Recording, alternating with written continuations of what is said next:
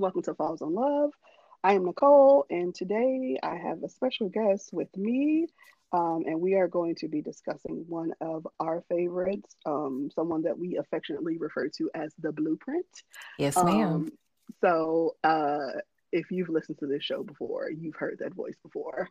Um, but just in case you haven't and you are new here, is one Miss Christina C. Jones. Hello, friend. How are you today? Hey, I'm trying to do my best B. I knew that's what you were doing. And I really had to hold back my scream because I I wanted to scream laugh on that, but I'm I'm trying to be a professional. she really hopped her ass on the track and said, "Hey, okay." Um, but yeah, so we are going to be discussing uh, Eric Jerome Dickey in specific. In specific, we are going to be discussing Friends and Lovers by Eric Jerome Dickey. So, how this came about, um, I should probably give some background here, is that I, um, in July, I will be turning five. I will be five years published. Um, yay, yay, yay. So great, so amazing. Um, but I have been in a rut, like creatively, since shit, like mid February, right? Mm-hmm. Um, and so I was like, okay, well, I had this idea to like do this whole series of like me talking about some of the authors who I read when I was younger and low key were like foundation or like some of their books were like the the catalyst for me actually even coming and doing what I do now. And so last summer I was supposed to do this whole series and it was going to be great and then I didn't. And so now that I'm in this rut, well, I'm not claiming that no more. Now that I am out of this rut, hey. I I still wanted to do the series though because I just thought that it would be um, sort of like an interesting lead up to eventual celebration of myself because the world revolves around me. Um, and so uh, I have tagged some friends and said, "Hey, do you want to come talk to me about some of like the seminal authors um, who really were like the people that I cut my teeth on in this whole uh, romance area. And all of them were like, yes, absolutely. So shout out to my friends. Um, and I had to start with EJD, obviously. Like, uh, he probably would not have categorized himself as romance. Mm-hmm. Um, and I don't think that like publishing at large would have as well. However, um, it's in there it's all in there. Absolutely. So, so for the the sake of this, um, we are uh, categorizing him as a Black romance author, uh, simply because, um, like I said earlier, he's the blueprint. Like, I I don't remember actually the first EJD book that I read, but I do remember the first one that made a deep impression on me, um, which is the one that we're going to be talking about today, which is Friends and Lovers, which happens to be my personal favorite. Um, friend, I do believe that we share that in common. Yes. okay. Um, so yeah, so let's get into it, man. So uh, I should probably do like a quick primer or like summary of the book. Yeah. I feel yeah. like I feel like I'm I feel like I'm talking a lot. Um, I mean, this is my podcast. I understand that, but it's supposed to be a conversation. Nevertheless, so quick summary, and then we'll get into it. We'll get into it. we'll get into it. Um, so a quick summary is that Friends and Lovers follows um, like the parallels of these two couples who are um, the two women in the relationships are best friends and the two men are best friends. It focuses more on one couple than the other, but we also see like that couple's progression um, throughout the book. Like the the main characters are Shelby and Tyrell, um, and then their friends Deborah and Leonard also end up uh, getting together. And if I'm not mistaken, I think Shelby and Tyrell like get to get together together after Deborah and Leonard were like already established. Mm-hmm. Um, but yeah, so we're following like Shelby and Tyrell through the course of their relationship. Um, and it it ends on a happily for now. Yeah, that's how I would categorize it. That's how I would yeah. categorize it. Yeah. Um, which is crazy because when I reread or we when I reskimmed in preparation for this, I always remembered, and I, I guess we should warn people that this is going to be spoiler heavy. oh, yeah. but I, I I did not remember them getting back together in the end, um, because you know they t- Shelby and Tyrell they're they're together and then they break up and then or I don't even know if I would categorize that as a breakup. Shelby dips. Um, and then they end up back together in the end. And I did not remember that. Like I I did I really did not remember that. Like I thought I don't know if I was confusing it with another book or what, but something that just sticks out so much to me is how how messy that relationship was like how how EJD was just not afraid to lean into like the ugliness and I don't mean that in I guess I don't mean it in in as harsh of a way as the word implies but Shelby was a mess. like, she was a hot mess, right? Was... She was a hot mess. So, at, at the risk of telling too much of my business, right?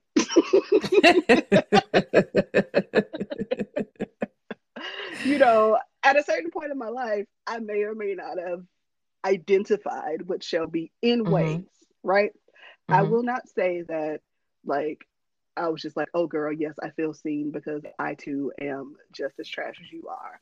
However, with some of the ways that she maneuvered in their relationship and like some of the choices that she made, mm-hmm. um, not the big choice that she made, right? Um, but some of the other choices that she made in order to like be in like self preservation mode, I kind of got it.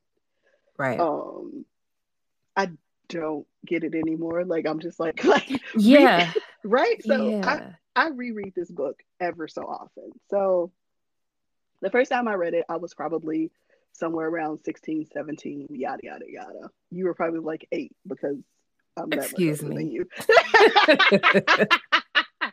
but no, like the first time I read it, I was like 16, 17, whatever. Um, and I was just like, oh, is this like what grown up relationships are like? Because mm-hmm. I know. Mm-hmm. This is so much. Like, Ooh, I don't know. And then like I read it in my 20s, and that's when I was like, okay, girl, Shelby, like I feel you. Um, and then reading it in my early 30s versus my late 30s is like a complete like girl, what n- night and day, night and day. Because I like sis, really? like really? Uh, again, you I want to ask you a question. Okay. Do you think Tyrell was a good guy? Tyrell was a fuck boy. Uh, for well, let, let let me reframe that. Uh, I think Tyrell was a very normal guy. Um, I think that um, I think that rereading it in my 2021 uh, framing, in my 2021 uh, mind state, it, it, you know what stood out to me, and I, I promise I'm going to answer your question, but you know what stood out to me, how so much is the same, mm-hmm. like how so much of just kind of the male female dynamic, uh, the same things that we complain about, the same things that we, you know, these big social media conversations and we have quote unquote relationship gurus telling us, well, you got to do this and you got to do that.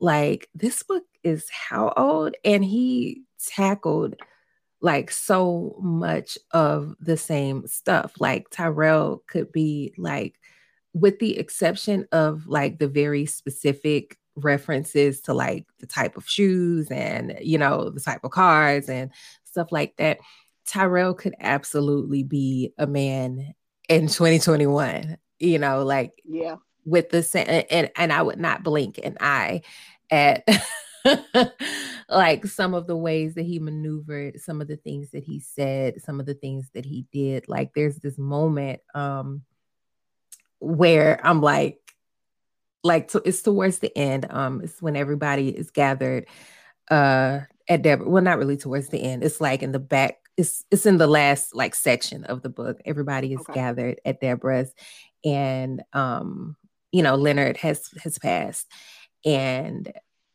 Shelby and Deborah are in the room asleep, and he goes in to check on Deborah. Um, and he he like touches Shelby while she's asleep um and he like gets into it um, and i'm like sir like like i get it you know you're in love with her you miss her you know et cetera et cetera et cetera but it was just a lot you know and especially in kind of a post hashtag me too world um which you know from that that that whole thing didn't change much for me in terms of the way that I kind of like to approach consent and things in my work. But I was just like, oh, bro, oh, buddy, they would have hung you out to dry yeah, yeah, yeah. on on that one. Like, and it's like I, it never struck me as weird though. Like, and like bef- when I read it before, like I don't think that that's something that would have even stood out to me. I would have even thought it was sweet. But in 2021, I'm like, did you stick your finger in her mouth? Like, yeah, that's a lot. That's a lot. like, sir, like, no. I lo- I low key thought that was weird. Like the every time I read it, like I was just like, it is, it mm. is. It is. but I, I, think that in the context of, you know, the story. Well, yeah, in the context of the story and knowing that she feels the way that she does, mm-hmm. you know, about him, I think that that contextualizes it. But the shit is still just weird. like it is. it just is. You're right. okay, so you didn't ask my question. I did not answer your question. Um, okay, so I think I think that yes, you know, yes. Um, without any caveats, I I believe that at his core, Tyrell is a good guy. I think that Tyrell is as flawed as any, you know, I think he's as flawed as any man, as any human is, but I, at at his core, I do think that he is a good guy. I, I think that he was incredibly human. And that was some, that's something that has always stood out to me you know about ejd's work. Um i don't know that i could write a tyrell you know in 2021 and i don't and i don't mean in terms of my capability. Um i mean in terms of reader reception yeah mm. like i don't i don't i don't know that i could. I think that there are people who could you know and and and it would just and it would be perfectly fine for them. I don't think that i could. I think that my catalog um is too full of uh it's too full of unequivocally good guys you know for me to write someone with just that that edge of ambiguity that tyrell has. Okay okay. I feel you um, but like kind of uh, following along that same path, uh, you mentioned a couple times now, you know, just the the realness and humanity that he mm-hmm. imbued mm-hmm. in characters, um, which is something that like I it's so strange to say, you know, um, I kind of find that more like attractive as like mm-hmm. a, a, a fictional whatever um, when I don't right people are like that, you know. I I would not agree with that at all. But this okay. is is but it's your it's your opinion. So it's not for me to agree or disagree well, with. well, what I mean is that like I don't I, my characters typically don't deal in a ton of mess. Okay. Um, okay. As, you know, you yeah, yeah. As much as like Shelby and Tyrell went through or whatever, but the the the the thing that really like makes that book stick with me, and I think that book and also Cheaters, um, mm-hmm. is that they are just like it feels like it's not fiction. It feels like somebody Yes. sat down and told their life stories. yes. Like the you know the the situations that unfold, the the things that they go through, like even like the decision making processes and yep. all of that stuff. It does not feel like it was constructed um out of thin air. It really feels like things that people went through and then he just like, okay, I'm gonna sit down and write these down. Um Yes.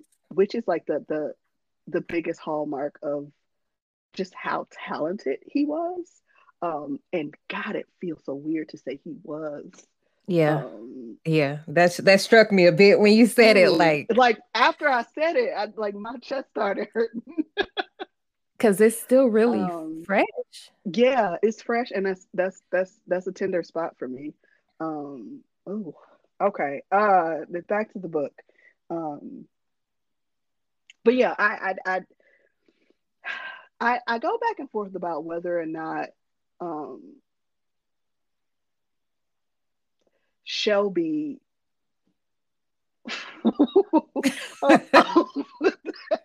almost said something really terrible um and I just had to walk that back. Um I go back and forth with how I feel about her uh, Mhm. at this stage in my life. Um like I said at, at one point there was a, a time where I definitely could identify with and um low key root for.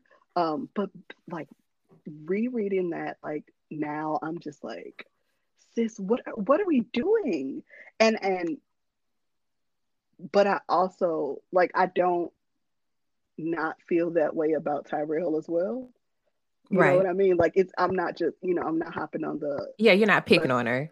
yeah, like let's, you know, we hate the heroine train. Like that's not it at all. Um, can we But if there was any heroine to hate, um I mean sis gave us so many so many so many reasons. so many reasons. And I, I we're skipping around this so this discussion is very um all over the place, but I really want to talk about that whole situation with Richard. Is that his name? Look, look, yes, Richard Vaughn. Look. so I have a really okay. So th- I have a really big problem um, with like two things when it comes to people in relationships, and this really like I shouldn't be talking about other people relationships, but whatever. One is if you are not happy, why are you still staying? If you have yes. like you know what I mean, like baby, like uh Jehovah gave us free will so we could do whatever we want. You know what I'm saying? So Yes. like, I, I don't understand that. I mean, whatever. And I think that's part of what's so frustrating about Shelby because she has all of these like all of the things that make you not hate her. Like she's very strong-willed. She's very she'll she'll speak up for herself. She you know she's a smart woman and she's funny and all of these things that that you know that that are her redeeming qualities but she won't employ any of them it's like these relationships are just happening to her and Yes. and she's not happy with them but she's staying because we can we can to keep it a book we could take it back to bryce at the very beginning. She wasn't happy. She wasn't happy didn't like him and yet she's still here. Still but i'm sorry i interrupted. You had two No, no, things no, I'm about just, uh, relationships so, so yeah, so that's the first thing. Like, why are you there? Um, and then like the second thing is sort of tied to the why are you there? Like, why are you putting this other person through all of this shit? Like, I don't agree with how Richard responded. Um, Yeah. To everything because that nigga was crazy. it completely listen Like- sorry, that's not that's not um proper. Like that that nigga was outside his mind. Um, but i'm glad but- that that's the part of that that you corrected by the yeah, way yeah, yeah. Oh. yeah, yeah, yeah. I didn't, I, you know, I didn't, you know, people feel a way about the c word. So, um, but he was completely outside of his mind. Um, and the way that everything unfolded between the two of them, with him basically stalking her and hell, almost about to fucking rape her in public, like, yeah sir, and that wasn't even listen that wasn't even the first time to keep it a buck Because No, if you wasn't. remember, right after, like when she was getting, before she went home or before she went back to because of the funeral and everything, Mhm. when he was trying to like keep her from leaving or whatever, like that was so uncomfortable. She had Yes. to ask him to stop way too many times. Yeah. And honestly, that should have been the end of it. hmm That should have been the end right should have then. cut it right there. But because she's Shelby and because she has to have somebody sniffing behind her. Girl, I just I, like she, like I said, she just made she she made it so so hard for yeah. I'm like, God damn it, sis, come on. I'm sorry, but um, if somebody mama don't like me, like. I'm I'm probably I'm probably peacing out. That's just Yeah. me. Like Yeah. th- my constitution ain't that strong to have to constantly keep battling with your mama. Like Yeah. It- even though if I really love you that much, and then your mama Yeah. also don't like me, and I got to deal with her bullshit every time. Like, I'm sorry, I'm not finna show up, and you ain't finna call me Nadia, uh, Noel, uh, Nicolisha, everything but my name. and I'm just supposed yeah. to sit there and grin and bear it. Like, that's a sign. Like, sis, no, like, get out, bitch. Like, that's the teacup Yeah. stirring. Like, mm-mm, no, ma'am. Yeah. And I it's but she's so real. And I think that I think that it's so much more common than I want it to be. Um, because I think that as much as she was like, this isn't the life that I want, you know, this isn't what I want to do, so I'm not doing it. As much as she was, you know, a strong, independent woman, et cetera, et cetera, et cetera, it was like she had this, this, this, this need for that at the same time, even though like even though it wasn't what she wanted, it was like she needed it, but for the wrong reasons, which had her staying in a situation that she didn't like and didn't want, but but you're still here. You know, and again, exactly like you said, like it doesn't excuse anything that Richard did because like I like the way you put it, outside his mind. Um, yes, absolutely. But at the same time, it's like, girl,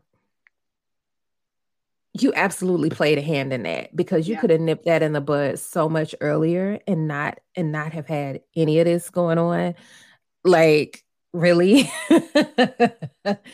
And not even what? just with Oh, him. All no, just just this is really just piggybacking on that, but just all those situations, like every situation she found herself in would have been so much more nipped in the bud if she had just followed who she, you know, who she presented to the world to be. to be. Yep. Yep. 100%. Here's what I, I I don't remember um and so I'm going to ask you if you remember. Do you remember what her family structure was like? I actually don't. Because I like Tyrell's was so robust that I can't forget it. You know what I mean? Like Yeah. how his parents were. Um but I honestly I don't remember what her her like her family structure was. I think Tyrell was the only one who we got that for. Okay. And like I wonder if like some of that kind of attributed to who she was, right? Because we knew Mhm. that like essentially Tyrell was a fuck boy because that's what he grew up seeing. Like he grew Yep. up seeing his dad run around on his mom, um, and the mom essentially just take it until like did that leave? I don't remember how that happened. The kids, uh, once the kids went off to college, they finally broke up. Okay, they finally broke up. Cause but then um Or they were already broken up and they finally just split apart. Yeah. and then the like the dad's was it like the dad's friend came in and was like pushing up on the mom and like that's the stepdad now or whatever. Um and Tyrell felt the way about that. But his dad, like his his dad told him, what was it, the four F's? Find them. uh Or like am I that. or am I confusing two characters? I might I be think- confusing two characters. I think I it feel was like I'm keys or something. Oh, it was. I'm confusing two characters. You're absolutely right.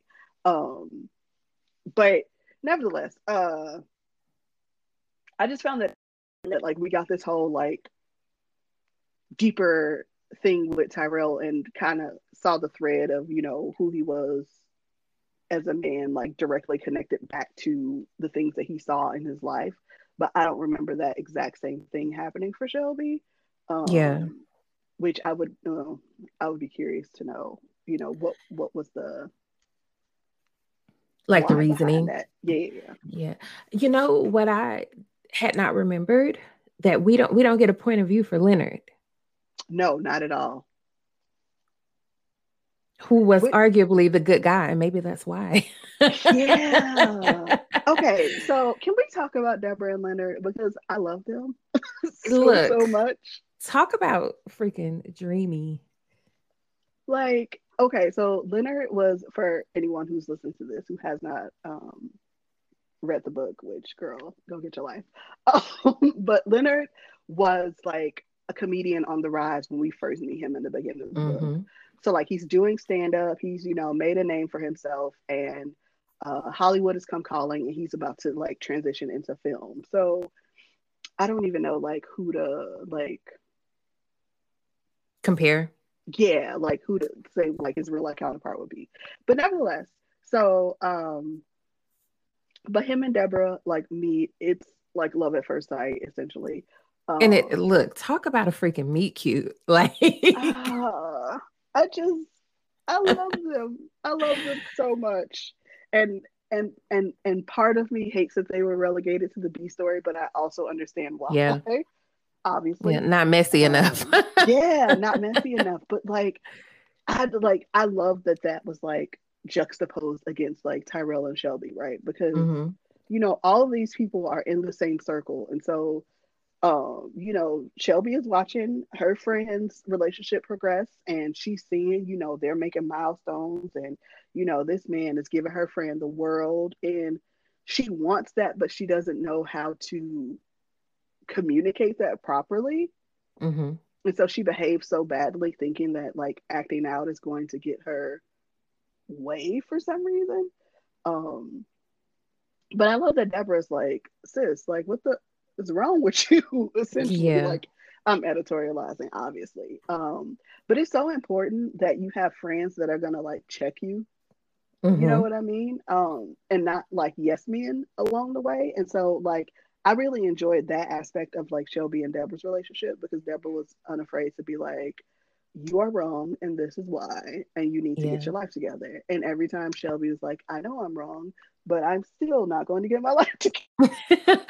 But you know what though? That is something that i admire so much about eric jerome dickey's work and i really like that's something that like if if nothing else i would have loved to talk to him about like how like how do you pin down such an authentic like that authenticity of the friendship like that's literally how we talk to each other well yeah. I, I can't speak for all black women i know that we are not a monolith et cetera et cetera et cetera but that's how i be talking to my friends and that's how my friends be talking to me you know like it just feels so so authentic you know but he's a man yeah. and it's like sometimes when you read men writing women, like even if they're good at it, like you know, sometimes it's just a terrible. Mm-hmm. sometimes it's just terrible, but I feel like you can kind of feel the the respect that he had for black women. And it's not even a thing of you know him presenting us as well we're queens who can do no wrong. No we can absolutely be wrong. And i feel like that's even more respectful yes. you know just to portray that wholeness and just like i said the wholeness the authenticity of it. It's such honest writing yeah. right? Because yeah. I feel like, and especially when it comes to romance, um, the the trend is to write the best version of the people all of the time, right? Mm-hmm. Because because the lie that we are told is that you only find love when you are at your best self. Mm. That isn't always true. Um, into your best self in love, right? So, like, I think that sort of writing those flawed characters and making people not always look the best um, mm-hmm. to me it's just a way more honest writing um, and that's not to say that you know you have to make people 100% trash and then work through that to the end to you know build them into whatever um, but i also think that it's it's super important to show people um, in a light that may not always be favorable um, mm-hmm. however it's honest and it's you know forthright and i i, I would prefer honesty over um, idealization right mm-hmm. and that goes for constructing both heroines and heroes um I, you know that that honesty that authenticity like those sort of things are the ugh. i don't like to read about people who always know the right things to say mm-hmm um and i because like, that's so uh, no i'm sorry i was yeah, yeah. i'm just agreeing with you yeah it's just it's it's so far outside the box you know what i mean like mm-hmm. it, it and for me personally as a reader, right? Because like I said earlier in the show, the entire world revolves around me. Um, I believe that the best works um, have a bit of fantasy, right? Just a mm-hmm. sprinkle, mm-hmm. you know.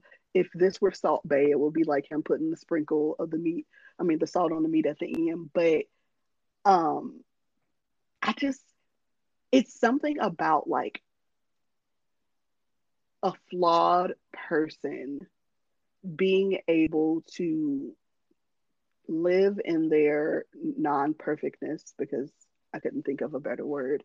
Um, but then also like not being necessarily condemned for it mm-hmm. by the people around them, but also not being coddled into not being responsible for the actions that they take or mm-hmm. the words that they say. Like, I think that you have to like strike a balance between, you know, somebody being utterly real or human um, with like them also being compelling, if that makes sense.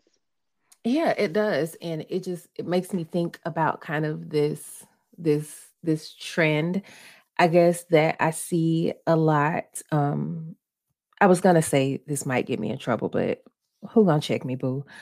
um, this thing that I kind of like when people talk about romance, right? It's there's this tendency to talk about romance in a way that makes it seem as though every book has to work for everybody. And so it's like we have to make sure that it's that it's free of this and free of that, and that it's pro this and pro that, and that it checks off all of these boxes and checks off none of these boxes. And I'm I'm I'm, I'm hesitating because I don't want to sound as if I'm someone who is like, well, what about you know everything is so pc these days? And like that's not that's not where i am with it. But on the same note it's like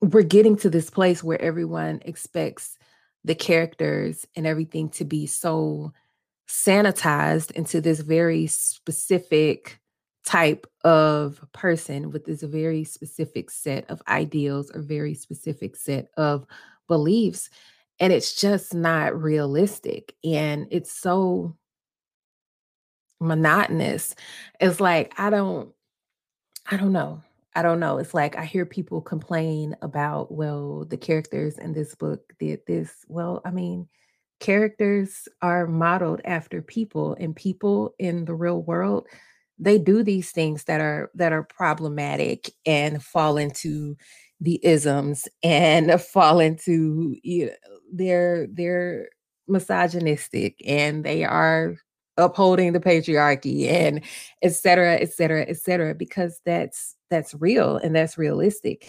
And again, I'm it's it's it's not like I'm saying, well, it's fine for a character to be, you know, homophobic and it's fine for them. Like, I'm not saying that at all, but I do think we run the risk of of everybody looking the same, like of everything reading the same, of everything being the same, if there's no room for these characters in these books to be messy and to be problematic. And I mean, there's there's definitely an argument to be made that they shouldn't be problematic without that being checked. You know what I mean? Because it comes around to, like you said, these real friendships where there has to be room for you know, for your friend to check you, for your friend to be able to say, hey, wait, you know, that's not really right because that exists in real life. But if if if if there's no room for the conversation to happen in the first place, I feel like that's missed. And I wonder how much of it is influenced by by this desire for everything to have mainstream appeal. And it's like to have mainstream appeal. Again, we're going back to check all of these boxes and none of these boxes. But then all that gets fed into the mainstream are these things that look exactly the same. And there's never a challenge of what is mainstream? Why is it mainstream? And I don't know. Oh. Can you hear me now? Yes. Okay. I AirPods did like die. Um but I didn't think that that would affect like whatever. I don't know. Yeah. Te- technology hates me. Um, so, so I have no idea like where we stopped off. I was just running my mouth, and you were interrupting. So I was just talking. no, I let you talk because I was letting you get the point out.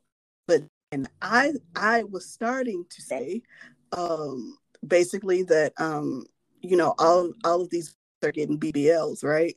So mm-hmm. it's like how all of the girls have all of the same shape now, but that shape is not actually how human bodies look. Mm-hmm. You know what mm-hmm. I mean? Like mm-hmm. that that's a wild like um that's a wild uh comparison or what the fuck like simile or whatever. it works though.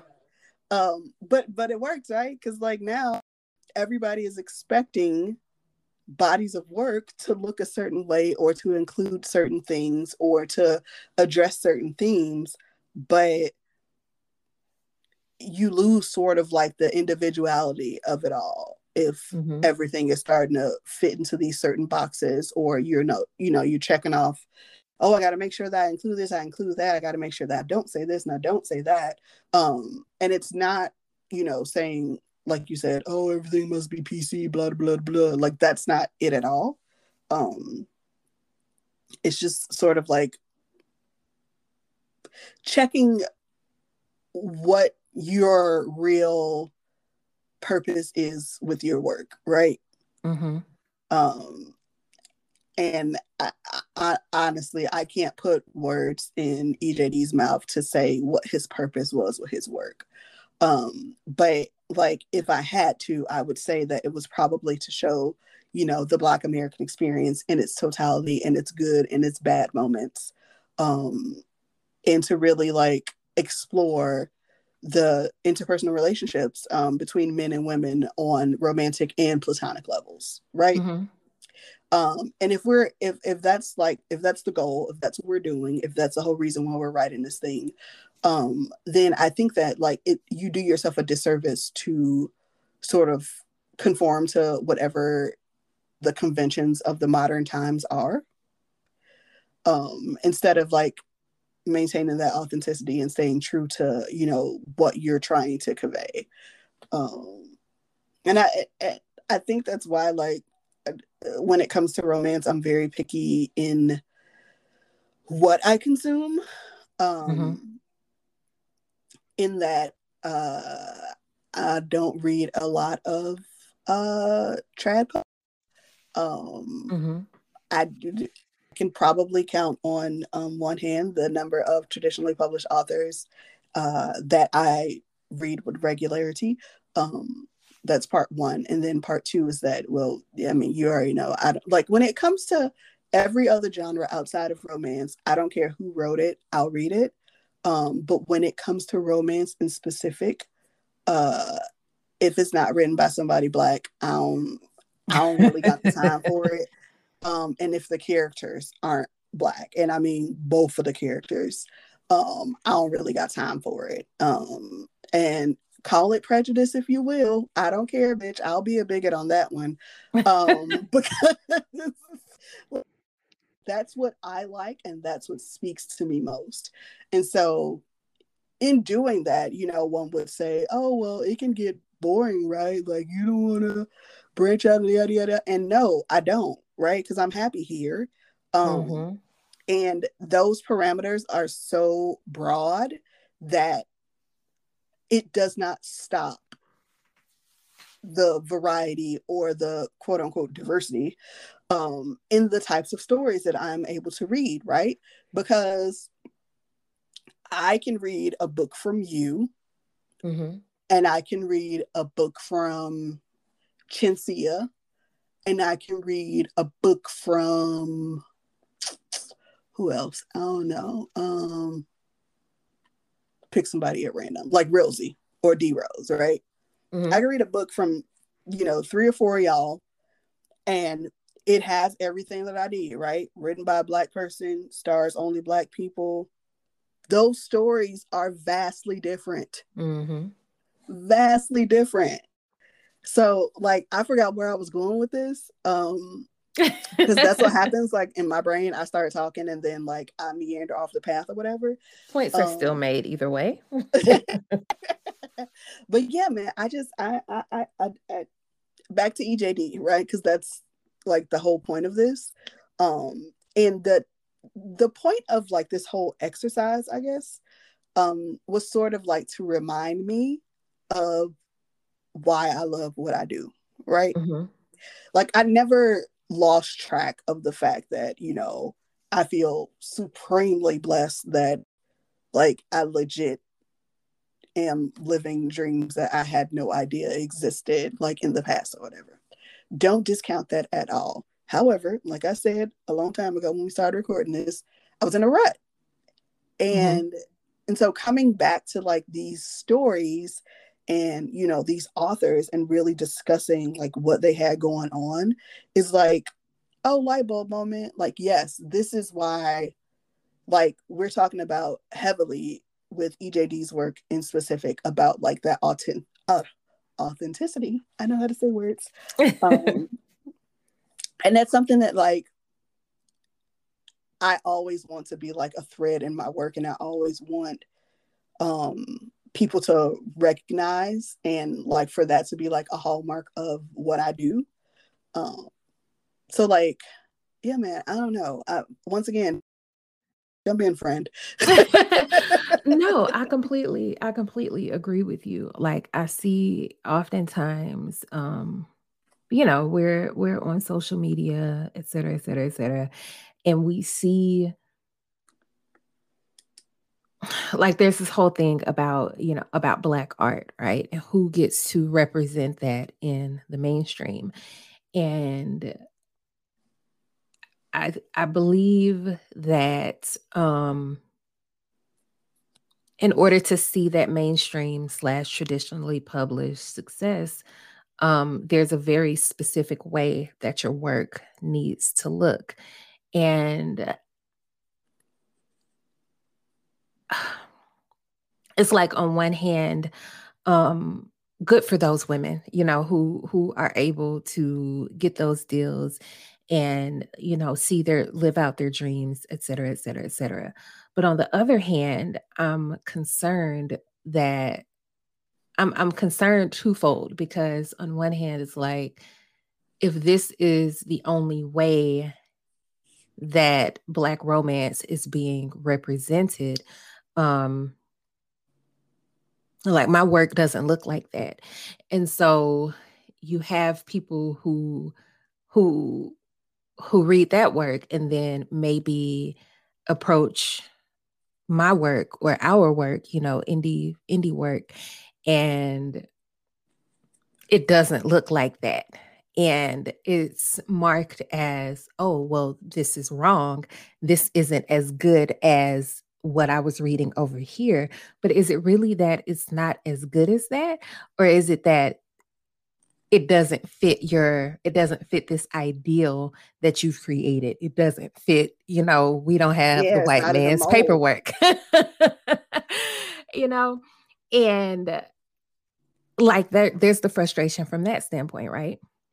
But then the other frustration is the people who who have been reading, you know, Eric Jerome Dickey, et cetera, et cetera, et cetera. And when they're looking for black work, the that those things are what is put in front of them. And they're like, you know, well, this isn't really what I was looking for. You know, this doesn't feel authentic to me. This doesn't feel, you know, this feels very sanitized. This isn't what I'm looking for. And so they paint black romance with that brush. And so they step away and they feel like there's nothing, there's nothing for me here because what was presented to them doesn't do anything for them, you know. Um, yeah. So I worry about that. Just going to continue speaking my truth, and my truth is that I worry. You know, I worry about it. You know, I worry uh, for, you know, the readers who they stop there because that's what's presented to them. You know, and not, and it's not even just about well, she doesn't tie a scarf on at night. It's not about well, those books aren't black enough. It's really not about that. It's about the fact that our work has to be sanitized to get to even you know to even be put on mainstream like i'm not making that up nobody's going to gaslight me into thinking that i am like and i don't know why we can't just call a thing a thing you know i'm i'm like again i'm not knocking those women you know maybe maybe that's what they love maybe that's what they want their work to look like you know but and again that's fine because maybe that's what they love. So I'm not knocking them. I'm just saying that it is frustrating that for one, we can't just call a thing a thing. Um, and for two, that again, that's what's put forth as you know the best that we can do, the best that we can offer, and people read it and it doesn't give you that same feeling. It doesn't give you that same authenticity. It doesn't give you well it doesn't give some of us yeah. i should say that same authenticity. It doesn't feel right. It feels like you know I'm not gonna say what I was gonna say, but it, it just it, it it just doesn't have that same uh, seasoning. Is how I've is how I referred to it in the past. It just does not have it, and it's not saying that it's bad. It's just different, and it's frustrating that that that's what we're limited to. When I think about you know the way that Eric Jerome Dickey like baby, those pots were seasoned. Yo, and like those pots are seasoned. But where like, is the next one? That that's like what really like kind of blows me, right? So when you think about like the boon of, you know, um, I'm gonna say like it was it was like the, you know, the black fiction you mm-hmm. know, in in like the late 80s to late 90s, right? Like mm-hmm. that's when we had your EJDs, um, you know, Terry McMillan, Bebe Moore Campbell, um, uh, uh, Mary B. Morrison, um, uh, Tina McElroy Ansa, like all of those people, right? So like, and I'm I'm not like I'm not naming romance authors on purpose, um, but in in that era, right? I feel like the writing was so it was less um uh um muted mm-hmm. right i felt like they got to write you know these these authentic experiences um sort of unchecked right and i'm sure you know i don't know the backstory. So I don't know, you know, if they had to, you know, fight tooth and nail with editors right. to, you know, include certain things or, you know, slang language, whatever. But like, not to tell nobody's business because it's not mine to tell, but you know, I've just had conversations with people who are traditionally published about, you know, things that they've had to go back and forth with editors about because the person who was editing the work didn't understand references or word choices or mm-hmm different cultural things that may pop up or whatever. And like, you know, you were saying like that there are so many like rules and like sort of restrictions um for a lot of these publishers when it comes to like romance like i'm just thinking in specific um like harlequin mm-hmm. uh like before you know Kimani went you know rip or whatever like they legit had like rules that had you know or do i say yeah no or like it was rules like no like spending certain, the night no exes etc etc etc yeah these inclusions that that make the story you know like these inclusions that make the story less believable um and in some ways less palatable um, mm-hmm. in my opinion, um, because everybody doesn't come from, you know, those are kind of people type families. Like, baby, like I didn't grow up going to galas and shit. Like, my parents mm-hmm. worked for the United States Postal Service. Like, we were a blue collar household. Um, mm-hmm. you know, mm-hmm. like my parents didn't go to college. So, like stuff like that is like I can't really, you know, relate to someone who's come up in this family where, you know, there's been that dates back to the 1800s and y'all do boulets and galas and all this shit. and mm-hmm. not to say mm-hmm. that there's anything wrong with those sorts of families, but I just think that if we want to authentically represent, you know, all walks of life, um, it should not have to be in some sort of like perfectly packaged um, thing that publishing does a disservice when they sort of put these parameters up and i don't mm-hmm. know for others you know um, i don't know if they face the same sorts of um, inhibitions but i just feel like it's real interesting when it comes to black art like the way that it's policed um, which is because them white bring, folks be messy as fuck, girl. And so I'm a, I'm a, I'm gonna redirect this train back to before I go off on a tangent because I had a whole rant in my soul and my heart and my spirit.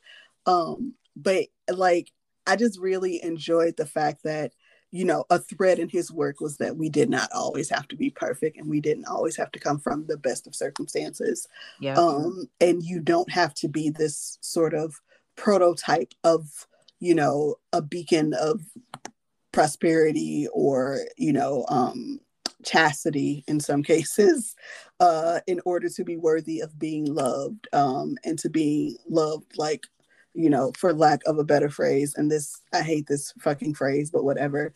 But you know, black women being loved out loud. Um, yeah.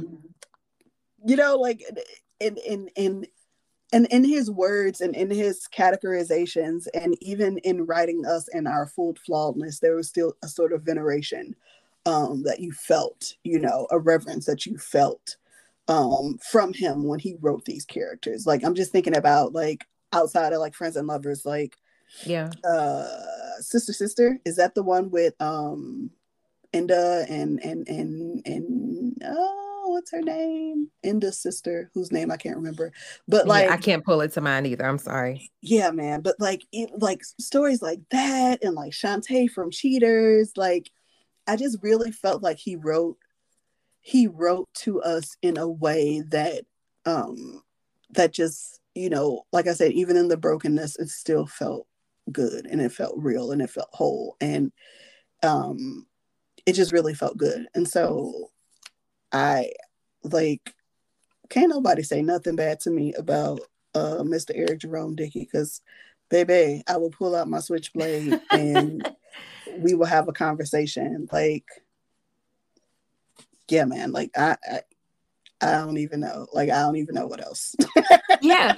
But no, that's the thing because like like he could write characters who were you know, a type of character, right? You know, Shelby is you know, strong independent woman you know, she's she's in some ways i don't want to say a stereotype because it's not an archetype is what i mean not a stereotype but an archetype um but without it feeling flat. And I think that so often, um, I think that so often, and this is not just in books either, but like I notice it sometimes in movies, more often on TV. It's like you have a character like, you know, the vapid little sister or you know what I mean? Mm-hmm. And there's no depth there at the same time and there's no like there's no depth, there's no development. Um and it's fr- it, it's it's frustrating you know and it's like you understand why because for for a lot of us um for a lot of america uh the care they're they're the message has to be overt right mm-hmm. like there there can't be any real nuance like there can't be you know they, we can't go too deep into into the depth of it all because then people wouldn't understand it they would have questions and when people still have questions they feel like like they feel like the creator's job hasn't been done if all the questions aren't answered and everything isn't wrapped up mm. neatly and perfectly and that's I think about that just in terms of thinking about, you know, Deborah, thinking about Tyrell, thinking about Shelby. It's like, okay, Deborah is the friend with her stuff together, right? Like she's the one who she gets the fairy tale romance and et cetera, et cetera, et cetera. But it's not just that. We get mm-hmm. to see the depths of who she is as a friend and as a wife, and not just as a friend, not just as a friend to Shelby, but as a friend to Tyrell well, as well. Also, yep. Yeah. We get to see, you know, the love she has for, you know, the family that we do get to see from her. You know, it just just all of these things wrapped up together and it's like again, you have you have that high level, you have that top level of who the person is, like that quick that first impression. But he never leaned into just that first impression. Like he never got lazy with it, never let that be the end of it. We always got to go deeper. And that's something that even when I'm writing like a short story, or even when, you know, it's just it's quote unquote just a novella, et cetera, et cetera, et cetera. If I could pick anything that I feel like I learned from EJD, and even in rereading this, even I feel like I can see ways that it's going to inform what I'm, you know, what I'm actively working on now. He never rested on the shallow stuff. Yeah. There was always room to dig deeper, always room to more fully realize your characters, always room to fully humanize them, always room to have them firmly rooted in reality in a way that kind of like you mentioned at the top, it doesn't feel like you're just reading a work of fiction. You're in, you're enmeshed in these characters' lives because they're not just characters, they're people, they're real.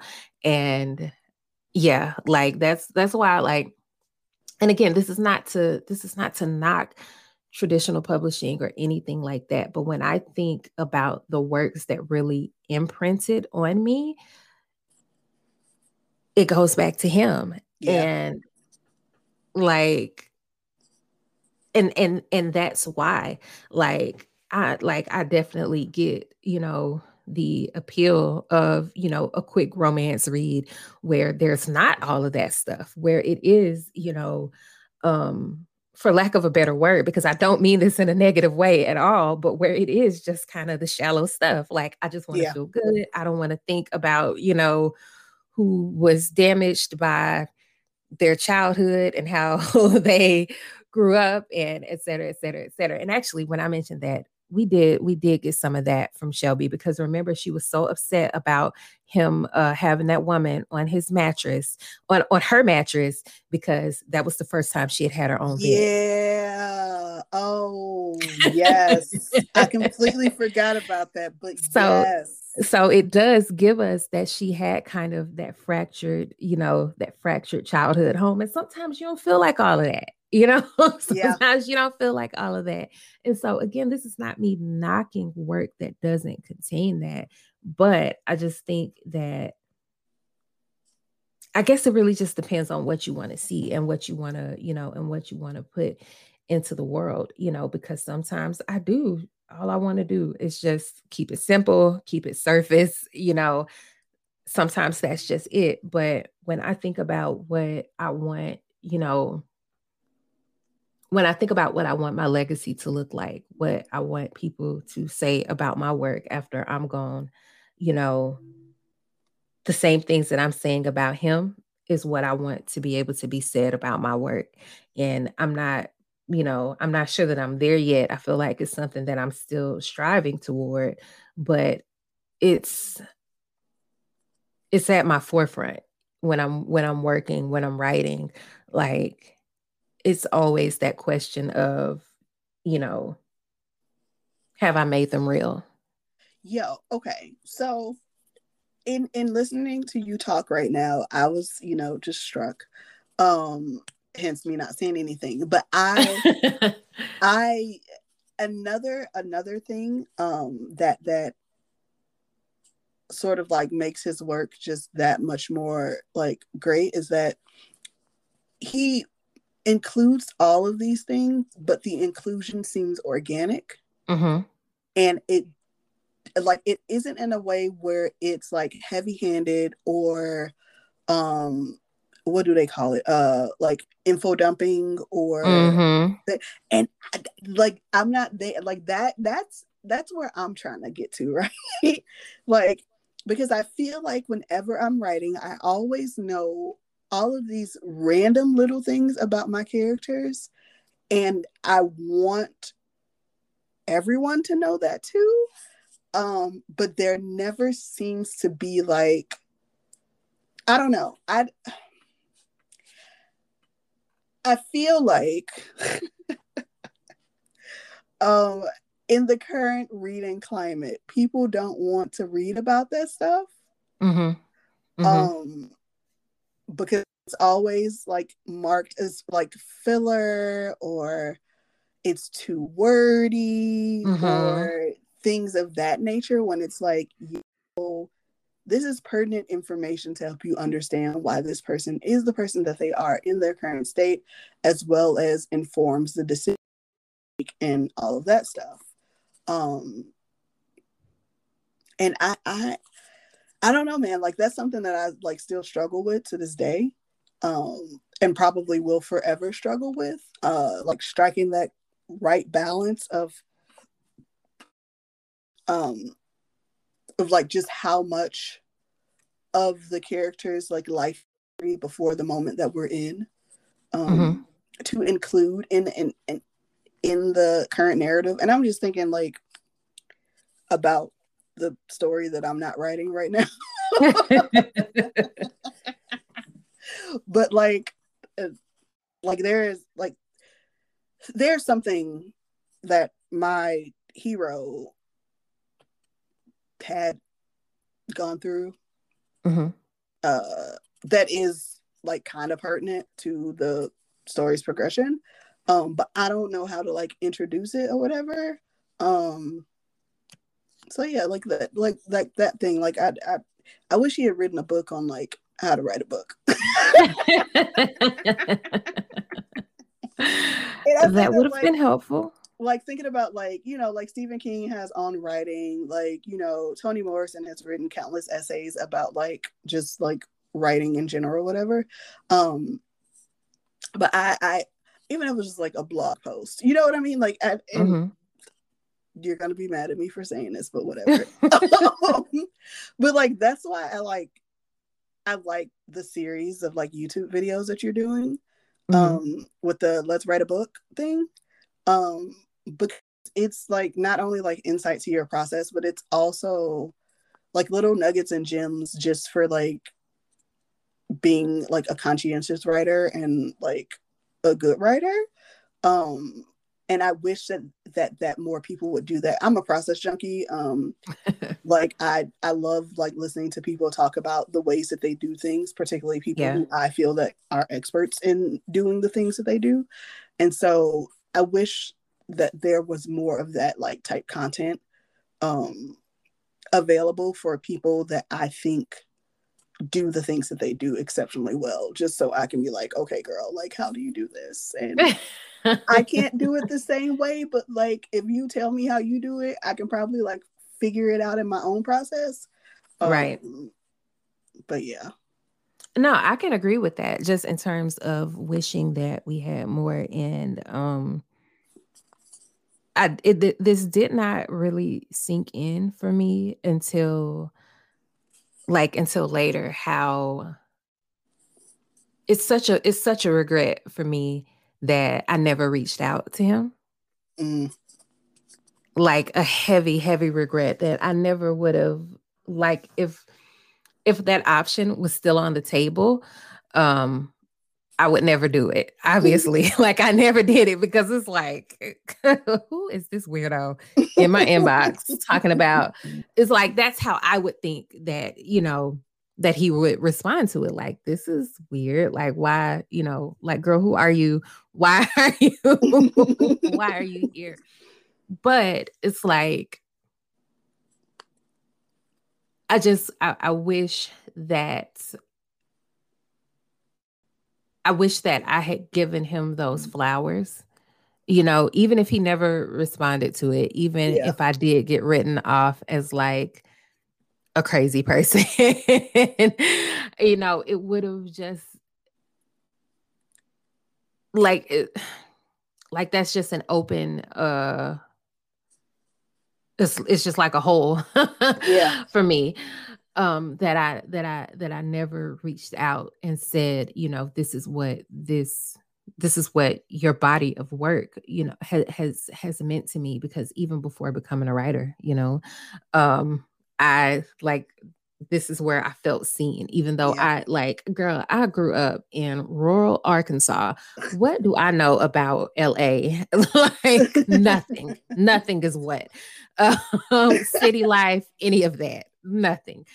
Um, so it wasn't even that I could relate on that level, but just but it expanded my horizons and opened my eyes and imprinted on me even at that early age and then coming back to it as a writer. And i just think about you know what it would have meant to me if he if if he if if if there was like a video you know he had a youtube channel and he was talking to us about why leonard never got a point of view you know, why he yeah. never got point of view chapters there and why, you know, we see so much of Tyrell's background and Tyrell gets kind of that kind of that closure, you know, yeah. because he he reconnects with his father, et cetera, et cetera, et cetera. Like that closure that he gets, like just thinking through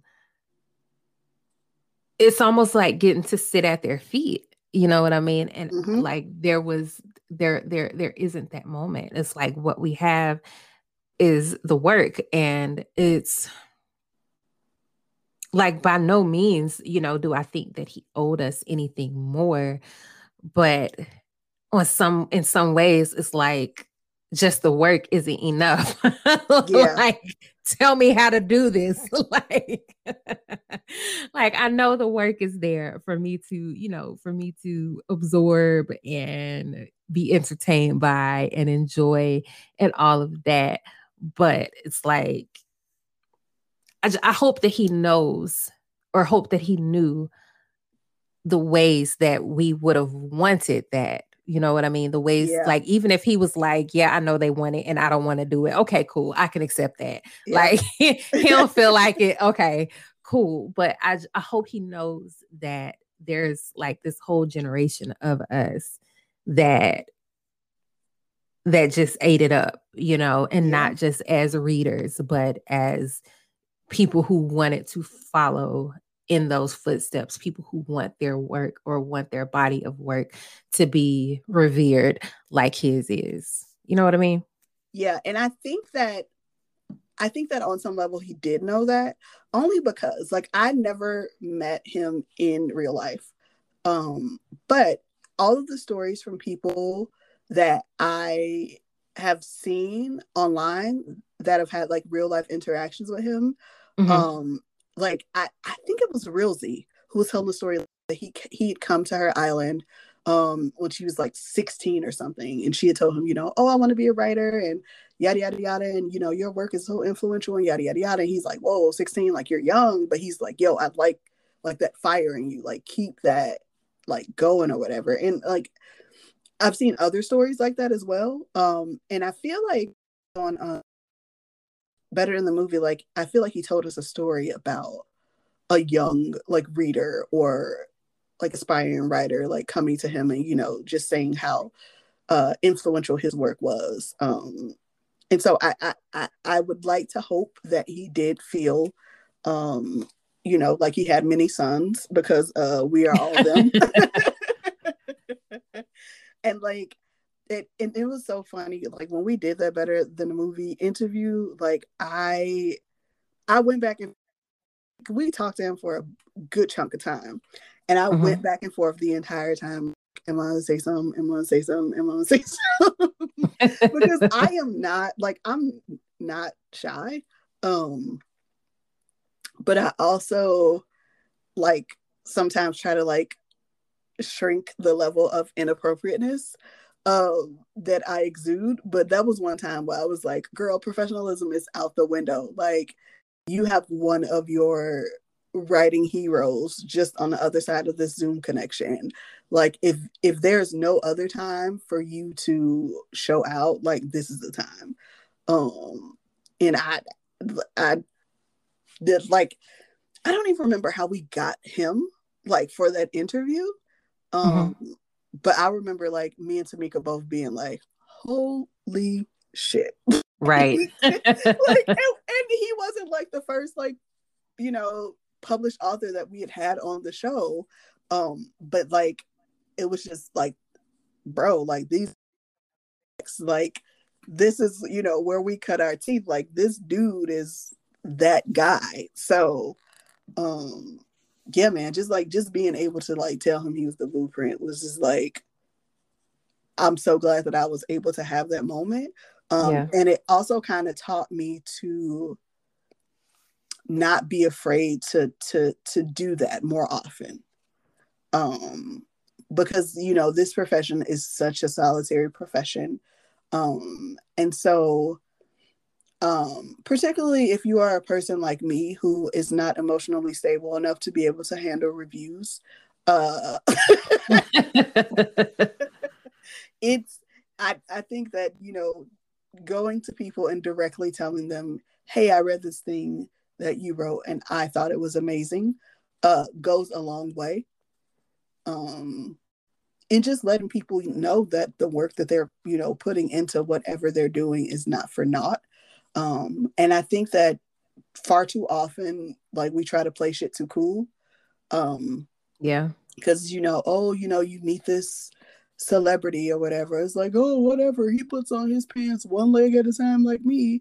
But like, nah, bro, because if I ever meet like Janet or Beyonce, I'm not like I'm not playing that shit cool. Like, yeah, I, like I'm not going. I'm standing the fuck down. listen, like I'm not gonna like be you know put on the watch list by Julius or whatever or a Joey, but like and why that's that's some real stand shit because I know the names of their body. You know the names. but like also like i just feel that it is it is it is of the utmost importance of when we have access to people who have impacted our lives in positive ways um that we let them know that um because i we don't you don't always know that right? Like yeah. Yeah. you know you're you're in this silo creating um and you're hoping that what you create resonates and you're hoping that you know it impacts in the way that you intended um but until someone comes and tells you you don't know yeah i think that's kind of i think that that is kind of why i feel so I don't want to bereft sounds so dramatic. but I mean so it's dramatic. valid though, right? Yeah. And it, because it's like I think about I think about how it feels for me, you know, when sometimes I'm like, you know, I'm just doing this and it's it, it it's it's it's not really given what it was supposed to give you know um and it's because it's like it's like you lean so heavily into not needing the outside validation Mhm. because you don't want to rely on that, right? You don't want Mhm. it to impact your art. But I think about the way it feels when I do have people who will who will say to me, and I'm not I'm not talking about, you know, readers enjoying the work. I'm talking about, you know, authors, you know, who came behind me who were just, you know, just I'm just keeping it a book, who were inspired or, you know what I mean? I think about the way it feels when people tell me that versus the people who I see who are clearly inspired but never saying but never say anything about it. Yeah. Um and it's not that I feel like I'm owed that, you know, by any means. I'm just, you know, just personally like I notice it. Yeah. you know what I mean? And I like we're we're keeping it real here, you know.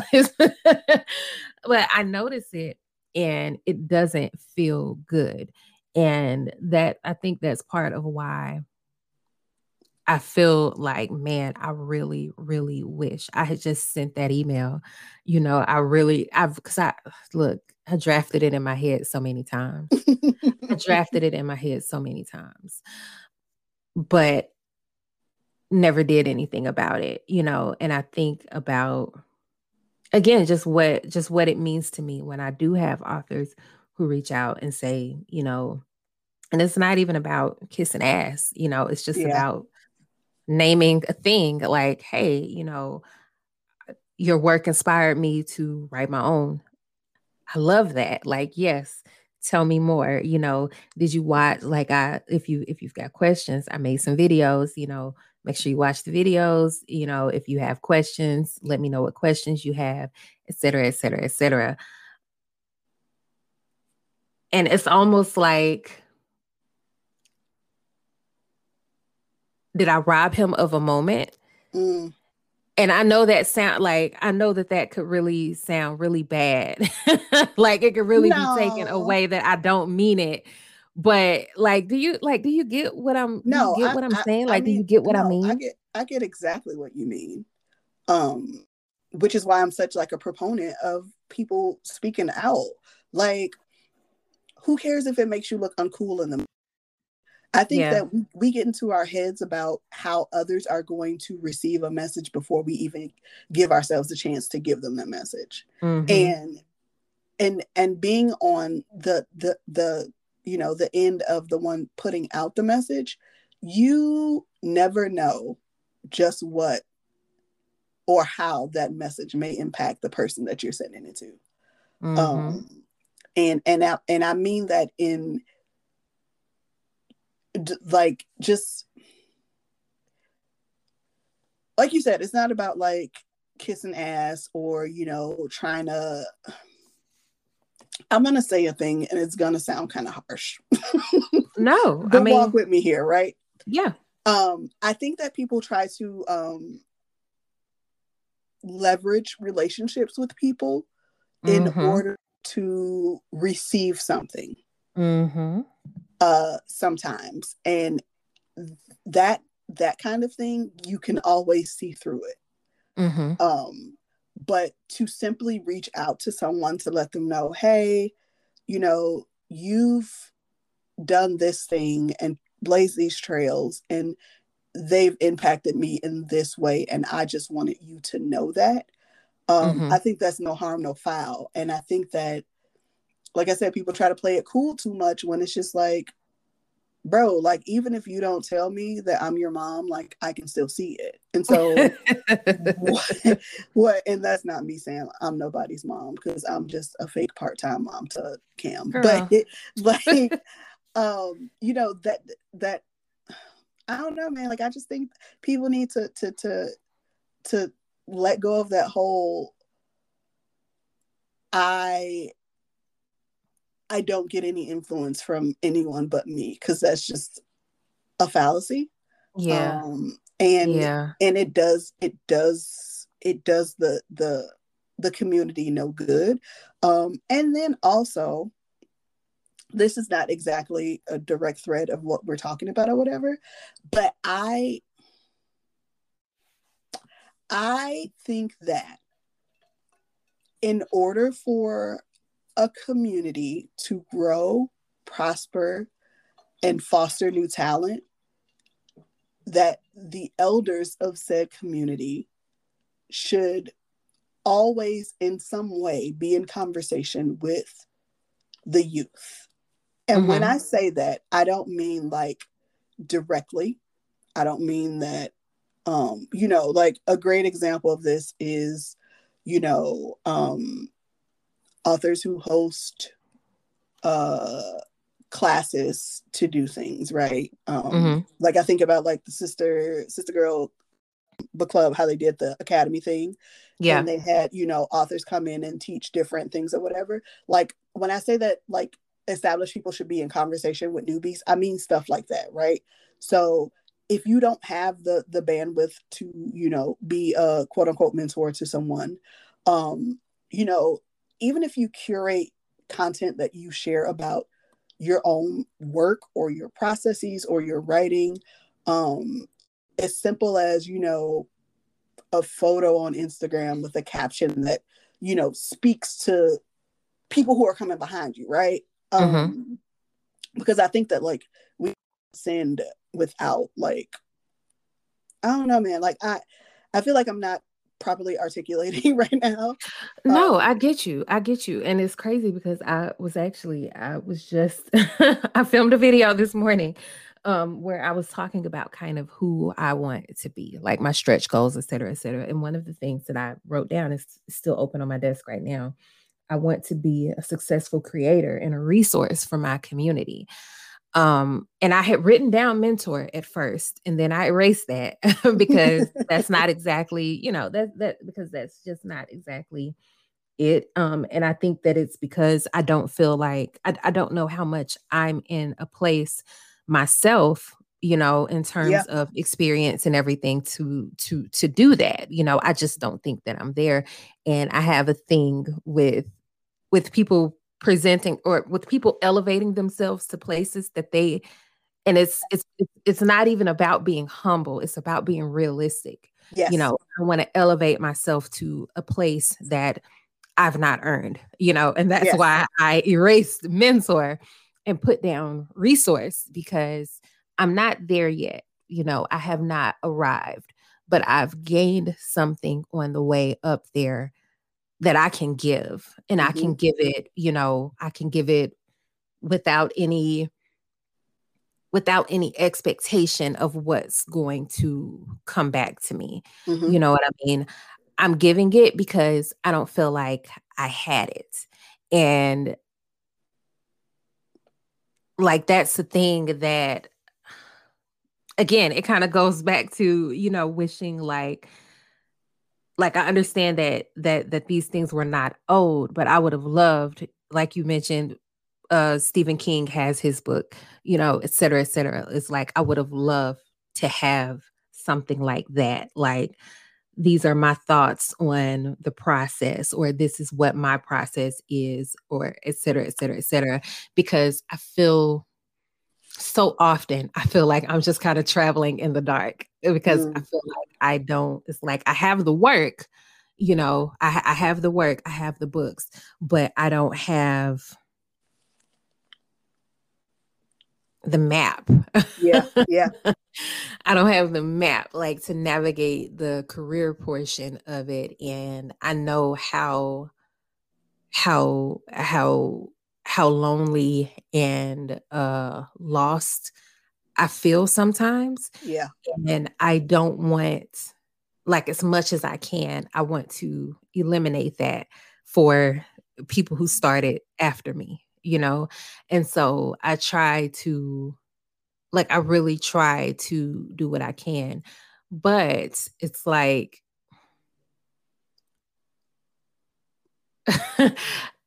I'm, I'm gonna just keep it a book. It's like you have people who absorb that and then monetize it for their own gain. Yes. And on, on, on one hand, it's like, okay, you learn from me, great. But it's like, okay, yes, the elders have a responsibility. I feel, you know, I feel a responsibility based on what I didn't have. I have a responsibility to teach what I can, and I have a responsibility to, you know, to tell what I know. Um, and it, it doesn't necessarily have to be for free. you know what I mean? Because yeah. Like I, if if the book was written, I would have bought it. If the classes were paid classes, I would have paid for the classes. You know what I mean? Yep. And so, but I also think that the youth have to have the work ethic. And I think that the reason, you know, I can give this away for free to the consumer and then someone else packages it and sells it because it's packaged more neatly than I gave it. It's put in a prettier package and it's sold as more straightforward. That's what gets flocked to Mm-hmm. But here I am, you know, trying to be a resource, trying to, you know, trying to just give it. But because there's this desire to get it, to get it quick, get it fast, get it, you know, with the least possible effort, that's why that is the is the thing that's able to thrive you know what i mean yeah and uh, like again you know I think that that responsibility has to go both ways. And there has to be an understanding that this thing is not, that this thing is not quick. This thing is not for the lazy. This thing is not for, you know, well, I'm just going to dip my toes in a little bit. Like if you want it to be a hobby, that's fine. You know, it's a hobby. But if you want to be in this, there's no, there's no quick way about it. Yeah, ain't no cheat code. Yeah. And I think that uh I don't know. I don't even know where I was going with that. no, I, I think I think that where you're going with it is that um when it's starting to embark on the idea of wanting to write, you have to make you have to make decisions before you even put hand to keyboard, pen to paper, right? You right. have to decide how much of a commitment you really want to put forth. And you have to decide what your like true motivations are. Mm-hmm. Um, because those things in concert will then speak to how you maneuver forward. Um, because if this is just something that you're trying, or this is something that you decided to do because a lot of people told you that you would be good at it, um, probably not going to be something that sticks. Yeah. Uh, I think that you have to sort of like make the choice. Um, like, but, but I don't know how to describe it. Um, other than because okay this is we've meandered far beyond um, the, the initial conversation but there's this thing that happens um, in writer circles where um, the work is built up to be sort of this impossibility mm-hmm. um, where you know like writing is the biggest chore um, and it is not easy work by any means mm-hmm. but also if it makes you miserable like maybe that's a sign mm-hmm. Um, but I think that uh, online writer culture, uh, and I've said this other places before, um, it sort of breeds that uh, misery loves company sort of thing or whatever. Mm-hmm. Um, and it it really sort of it makes things harder than they have to be. yeah. And so I think that, you know, um, from the outside looking in, it can look like simple and fun and easy and breezy. Um, but you really have to sort of drill down to, you know, your motivations and and whether or not you're truly built for this in order have lasting and or impactful success. Um, which comes back to your point of people having to be willing to do the work in order to sustain the the position. Um yeah. and you know, having someone write all of the steps down for you and you just follow those to a T. Um, it's cool, it's fun. You might be able to, you know, skate by on that for a minute. Um, but there there'll come a point in life where your work needs to elevate. Um mm-hmm. And that don't work no more, right? Mm-hmm. Like you you can't you can't coast by on your good looks no more. Um, and so that's when you have to dig deeper and you have to, you know, get in the trenches and ain't nobody that can that to you. Like there's certain yeah. you get to a certain point in your career where even if they're, you know, there are always going to be people who are beyond your benchmark, but um your journeys sort of uh they they become not the same. Um that was so inarticulate, but like I, I, I think of, the point like, was made. like, like not to juxtapose us because whatever, but like where you were coming up on year five in your career is not where I am coming up on year five in my career. You know what I mean? Mm-hmm. Because mm-hmm. like that was already like you were full steam ahead full time, like you were in it, right? Mm-hmm. So, like with me coming up on five years published, I'm really only one. You know what I mean? Mm-mm. Because like I because because this wasn't because this wasn't my like entire focus. Um, okay, okay, I follow you now. Yeah, sorry, I I meant to say that and then my brain skipped it. Um, and so the journeys aren't you know the same even though the amount of time is the same even though the the general structure of what is being done is the same uh mm-hmm. you know those journeys aren't identical and so i think that um you know if you're steadily trying to rest on you know oh i'm gonna just follow what this person did because they had success and that's what i want um you ain't gonna get there because yeah it's it, because, it's not a it's not a, a one size fit all sort of deal yeah. And it's like, I can, it's like, okay, I can, it's like teach a man to fish versus giving him fish. Yeah, yeah, yeah. you know, and it's like, but even even with the quote unquote teaching, it's like I can I can tell you what my process is. I can tell you this. I can tell you that. But even in that, it's not going to look the same. Like it's not a thing of replication it's a thing of of looking at of looking at whatever and taking what you can from it and and then applying that and it's not necessary it, it, it may not be applied in the same way it may not look the same you're going to take it and you're going to freak it into what works for you right you're going to you're going to turn it into something that fits your personality as a writer and your your work ethic as a writer and your schedule and et cetera, et cetera, et cetera, you're going to turn it into into again into what works for you. And i think that that is just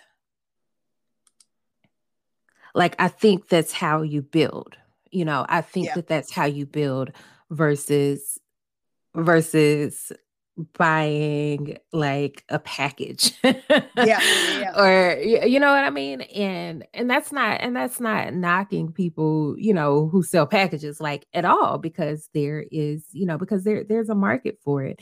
And honestly you know may, may maybe maybe i'm wrong you know maybe maybe that works for some people. I just know that for me there wasn't anybody to hand it to me yeah. there wasn't anybody to hand it to me. And so I had to like I had to get it out the mud. You know, as much as as much as that saying can apply here. you know, I had I like I had to figure it out. You know, I had to get on the internet and read and I had to do things I had to do it and I had to learn from it and not be scared to do it, not be scared to learn from it in order to in order to learn it, in order yeah. to figure it out. And so, you know, there's this uh a Meg the Stallion lyric is like, I ain't got a cap. Everything I talk, man, I really did that. Like, and that's, you know, that's where I am with it. Like, I'm not just making this stuff up. I'm not just pulling it out of my butt. Like, I did this stuff and I just like I, I, I go back to, you know, when I do it, it's because I want to give the same feeling that I have. I want to give that feeling to other people. Yeah. Like I want other people to be able to have that feeling, whether that's when I'm talking about my process or I'm trying to give the information that I know about publishing or when people are reading my work. Like, I want you to feel like these are real people. You know, I want you to feel like you are not alone um in in in that in that frustration and in those moments where you're not really sure what to do all of that like i don't want anybody to feel alone and when I was first introduced to Eric Jerome Dickey, you said I was eight, but I was more like 12. Excuse you. Uh, um that that that was that feeling you know like i said i was you know 12 year old girl in a very white city in rural arkansas and when I read his words, I did not feel as alone. You know, I felt like there was more out there. I felt like there was something bigger. Like, again, like my horizons, it, it just expanded based on that. And I'm just grateful.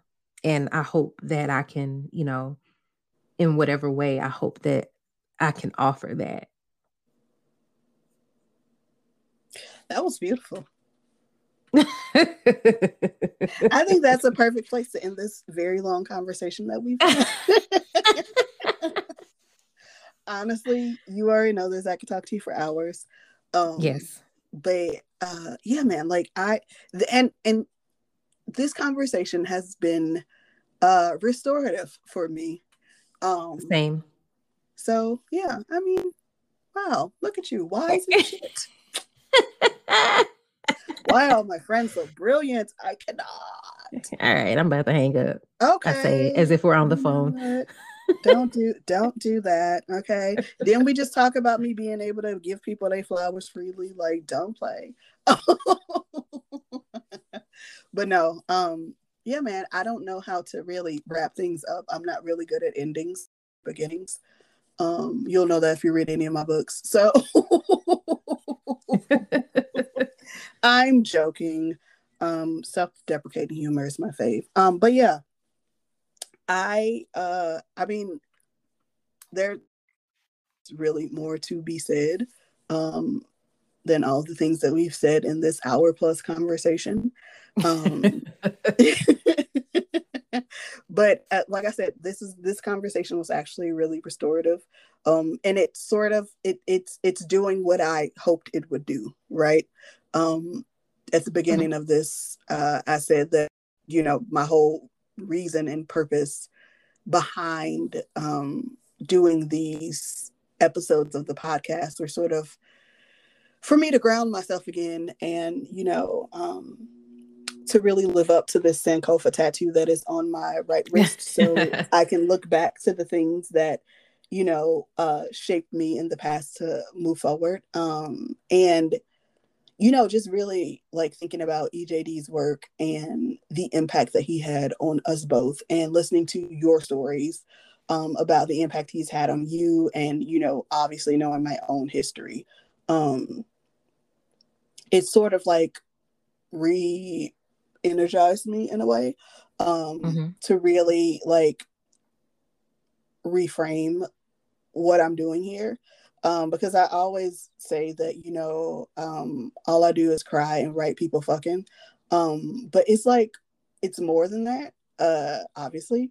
Um, and it's really like getting back to the roots of, hey, the reason why I want to do this, the reason why this is my now chosen profession is because I want to leave my mark on this world in some way that is impactful. Um, yeah. How do I do that? Right? How how am I impactful? Okay, well, you know, I'm creating these stories and these worlds and these people.